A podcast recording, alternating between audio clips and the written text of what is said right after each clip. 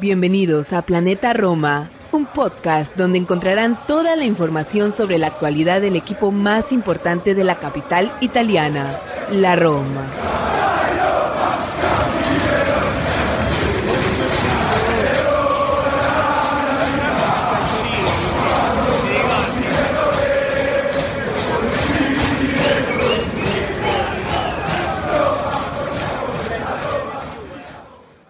¿Cómo están mis amigos de Planeta Roma?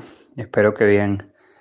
Me imagino que están contentos como yo por la victoria, sobre todo por, bueno, por que necesitábamos reaccionar después de esa mala derrota que tuvimos contra el Verona eh, la jornada pasada y para preparar el, el delicado derby que se viene en un ambiente mucho más tranquilo con esta victoria. Bueno, un 1 a 0 que yo analizaría por los dos tiempos. El primer tiempo lo opuesto al segundo. Dominamos totalmente. En ocho minutos ya teníamos como cuatro corners, cuatro tiros de esquina, eh, dos, dos, palos, el de Mkhitaryan y luego el de Saniolo. Estábamos apretando muchísimo y sinceramente pensé que iba a ser un, un partido bastante, bastante fácil, sobre todo porque el Udinese no es el Udinese que de años pasados, un equipo bastante de mitad de la tabla para abajo que mira, yo no le veo, no le veo mucho a, ese equipo. Eh, al final, bueno, el Calafiori que se lanzó esa corrida, yo puse en el Twitter, se vistió como de, de Spinazzola, versión Spinazzola, porque fue una corrida espectacular, desde casi la mitad de la cancha, ganó con el cuerpo y lanzó el centro que, que Tami, ojo, no era tan sencillo agarrarla, porque se le venía el portero, pero bueno, logró conectarla y, y anotó ese 1-0. El segundo tiempo no sé qué pasó, sinceramente me recordó los partidos de Fonseca en el cual por dos años regalábamos un, uno de los dos tiempos, o el primero o el segundo, pero nunca jugábamos los 90 minutos. El equipo se vino muy abajo. Sinceramente no, no me gustó mucho. Creo que los cambios, eh, bueno, con, humildad, obviamente estamos hablando de un técnico que ha ganado 25 títulos, pero humildemente creo que los cambios tardaron mucho, mucho en llegar Cristante tuvo un partido bastante malo, sin, bueno, sin, sin dispararle con todo, pero perdió muchos balones. En la primera amarilla viene Pellegrini justamente tapándole una mala, una mala salida de, de Cristante, un contragolpe. Pellegrino hizo lo que, lo que tuvo que hacer. Eh, me parece que, no sé, yo no sé si Mourinho está tratando de darle una, una señal a la sociedad, pero no lo sé, o sea, no entiendo por qué Villar termina por segundo partido en la, tribuna. Darboy y, y Bobe no han tenido un chance. Sinceramente creo que el, talón de Aquiles de nuestro equipo es, es el medio, porque Beretut ha tenido partidos muy buenos, como cuando empezó con ese doblete y un jugadorazo, pero él no lo puede hacer todo. Y a veces también tiene partidos normales. Yo nunca diría que tiene partidos malos, pero hay partidos en los cuales no me parece a mí que no, no, no llega a serlo completo y, claro, él solo ahí no puede. Bueno, más injusta es poco. La segunda amarilla de Pellegrini.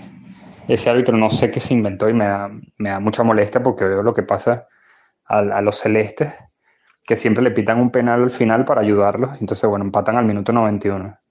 Justo cuando venimos con, con, con el derbi. Obviamente Mourinho acaba de declarar que, que no conoce los mecanismos legales del fútbol italiano pero que sea algo que se pueda hacer para, que, para intentar que Pellegrini juegue, que la sociedad tiene que intentarlo, porque es que fue, es que levantó un momento el, el, brazo para proteger, o sea, no, jamás está tirando un codazo.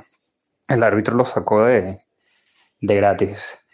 Pero siguiendo con el análisis del, del, segundo tiempo, creo que nuestros jugadores se, se apagaron mucho. Eh, y bueno, creo que el, el medio no, no, no hizo el, la función que tenía que hacer. Eh, los, los, dos que juegan por las alas, tanto Miki como Saniolo, no creo que ayudaron mucho a los laterales. Por lo que Mou creo que tiene mucho, mucho trabajo. Eh, porque no podemos jugar así con, con los equipos grandes, porque eh, lo que el Udinese se comió unas hoy. No recuerdo cómo se llama el jugador que estaba justo enfrente del arco, pero que se lanzó como una palomita así de, de enfrente de cabeza y no sé cómo no, no anotó el gol. 1-0 que bueno, nos da 3 puntos, llegamos con 12 puntos de los 15, o sea, en, en 4 victorias y una derrota en estos 5 partidos, eh, que, los, que nos dejan muy bien. Eh, si no me quiero, el Lazio tiene 8. Eh, entonces, bueno, yo creo que Mourinho ahora tiene que, ir con calma. Sinceramente, repito, me da mucha molestia que justamente al, jugador que mejor está jugando en, estos primeros partidos no los hayan, no lo hayan sacado así gratis. Tami, wow, qué bien, qué bien cuando cantó el himno, movió los brazos al principio, un jugador que se está adaptando muy bien.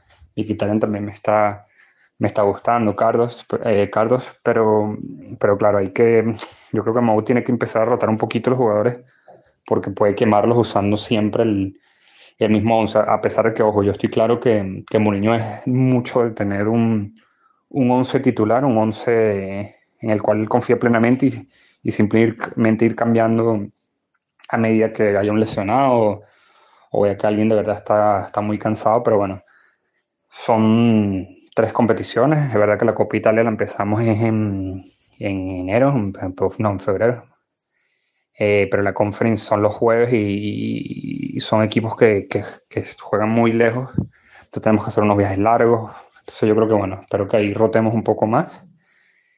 Y bueno, me quedo con estos tres puntos, contento de, bueno, que tampoco nos anotaron gol. Eh, Rui Patricio sigue siendo, demostrando que, es un gran portero. Yo tuve mis dudas en la pretemporada un poquito, pero veo que, que es un portero muy sólido y, y bueno, eso me gusta mucho. Entonces, bueno, esperemos ahora el derby de Roma, importantísimo. ya, ya, ya, estoy en clima derby, nervioso y eso que juega en la, en la noche. Y bueno, nada, un abrazote a todos y que estén bien. Fuerza Roma.